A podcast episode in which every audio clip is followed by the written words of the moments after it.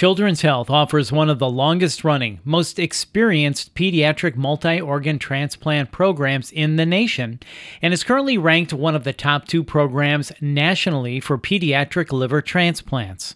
In this podcast, Striving for Perfection Liver Transplant Outcomes, we'll talk about how Children's Health achieves great outcomes, the collaboration of teams, how post transplant progress is monitored, and the cutting edge technology used by Children's Health. This is Pediatric Insights Advances and Innovations with Children's Health, where we explore the latest in pediatric care and research. I'm Bill Klaproth. With us to talk about the comprehensive treatment provided by the Solid Organ Transplant Center at Children's Health is Dr. Dev Desai, Director and Chief of Pediatric Transplantation at Children's Health and Professor of Surgery at UT Southwestern. Dr. Desai, thanks for your time. I know that the liver transplant program at Children's Health is one of the top two programs in the country, as I just mentioned. Can you talk about how you and the team work together to achieve great outcomes for patients? Liver transplantation is a complex procedure and it requires the input of number of different specialists as well as staff that have different areas of expertise in the care of patients with liver failure and then in the care of patients after uh, liver transplant. You know, prior to liver transplantation, these patients require specialized care to manage their liver failure and liver disease.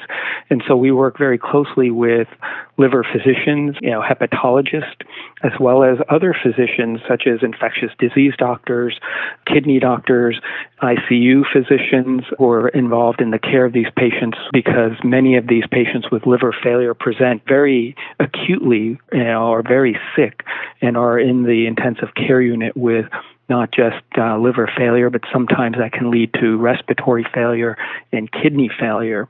And so we have uh, specialized teams of physicians in these specialties that we work with that are not only experts in their area, but they're also experts in how liver failure affects those other organs that they have medical expertise in.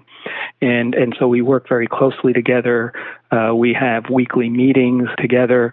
And when patients are in the hospital, we see these patients together as a multidisciplinary team.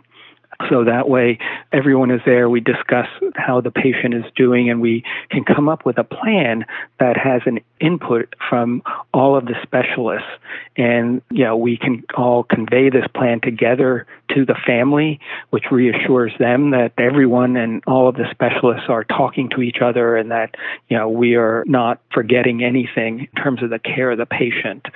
Additionally, we have a lot of other staff who work just with our team uh, or part of our part of our team, including transplant pharmacists, transplant dietitians, uh, child life specialists, psychologists, and social workers, because it's not just the care of the patient, the medical care of the patient that's critical. It's also being sure that the patient's psychosocial needs are being met, that the parents' social needs are being met, because this is a very stressful time for the entire family. So, with all of these teams that you just described, what does that collaboration look like before, during, and after transplant surgery? And how do you work best with these other teams? Right. So we have weekly meetings where we review all of our patients that are awaiting transplant, those that are in the hospital either due to complications while still waiting for a transplant or in the hospital after a transplant. And then we also, at our weekly meetings, review all of our patients who have had transplants to discuss any patients that may be having medical or, you know, non-medical issues, uh, you know, school issues, other issues that might require interventions by our social workers and child life specialists, you know, problems at school, things like that. So we're about caring for the entire patient, not just caring for the liver itself. And then in addition to our weekly meetings, we have multidisciplinary rounds where our entire team gets together and we see all of the patients that are in the hospital together. So we meet with the families and the patients and we discuss any uh, issues that may be going on with the patient and we come up with a plan that is based on the input from everyone on our team.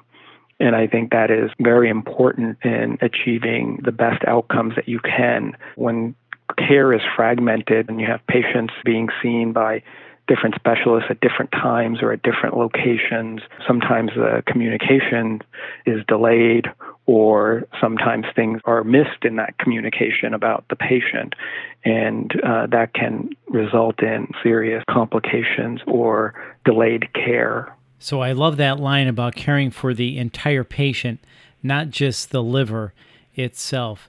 So, a couple times you referred to after surgery. So, how do you monitor and connect with patients after transplant in order to track their progress and enhance their experience post transplant? Yeah, so we see these patients fairly regularly in our clinic as one of really three pediatric liver transplant programs in Texas and the surrounding region, you can imagine that we uh, see patients from throughout the state. Some of these patients actually live in different time zones, even. And so that certainly can be a challenge. If patients come to us from far away, right after their transplant, uh, they do stay locally in Dallas, and we help make arrangements uh, for these families for housing, uh, whether it be at the Ronald McDonald House or in a medical apartment. And our social workers work uh, with the families very closely to make sure that they can afford this housing. They help with the housing itself, housing costs, meals, transportation, because it does require sometimes the families to be apart where someone may be back at where they live because they have to work while one of the parents and the child may be here in Dallas. So, so we work with uh, the families to really make sure that they can be here in Dallas, and we help with uh, those logistics.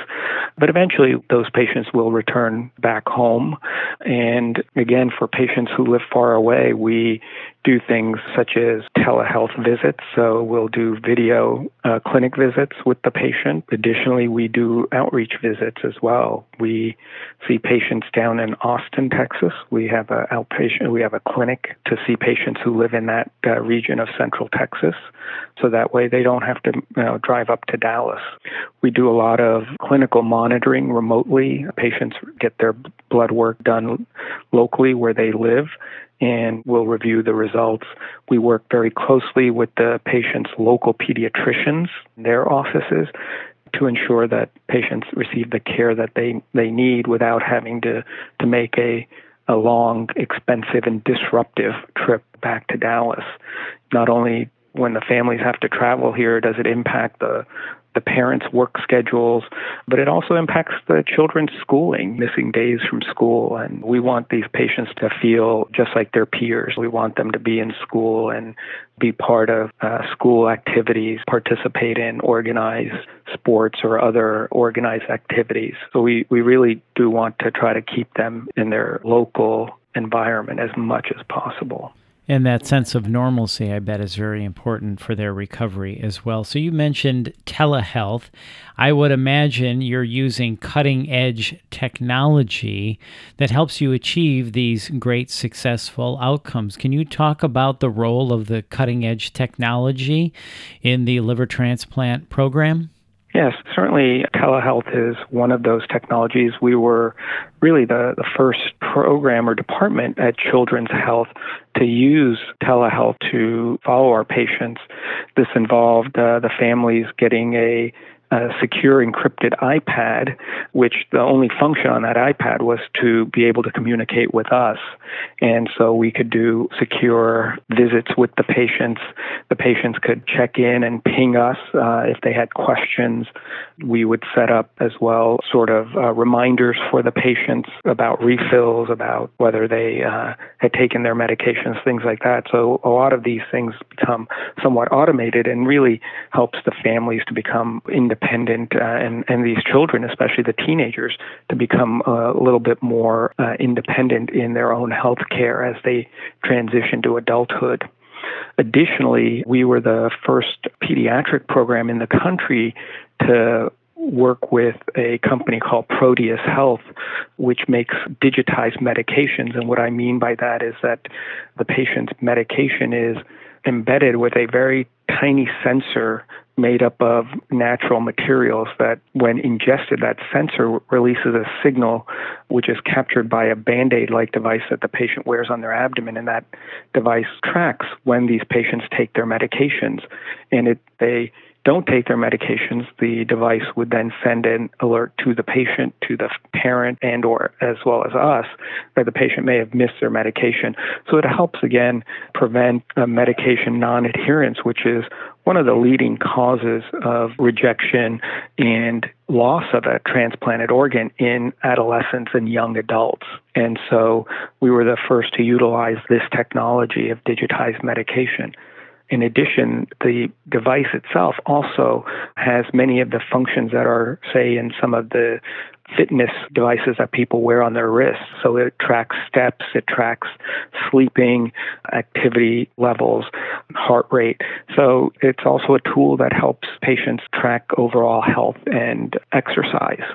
So we think that this additionally helps our patients to do better in the long run.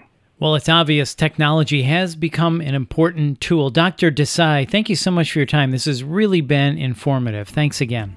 Thank you so much. My pleasure speaking with you. That's Dr. Dev Desai, and thanks for listening to Pediatric Insights. For more information, please visit children's.com slash transplant. That's children's.com slash transplant. And if you found this podcast helpful, please rate and review or share the episode. And please follow Children's Health on your social channels. This is Pediatric Insights, Advances and Innovations with Children's Health. Thanks for listening.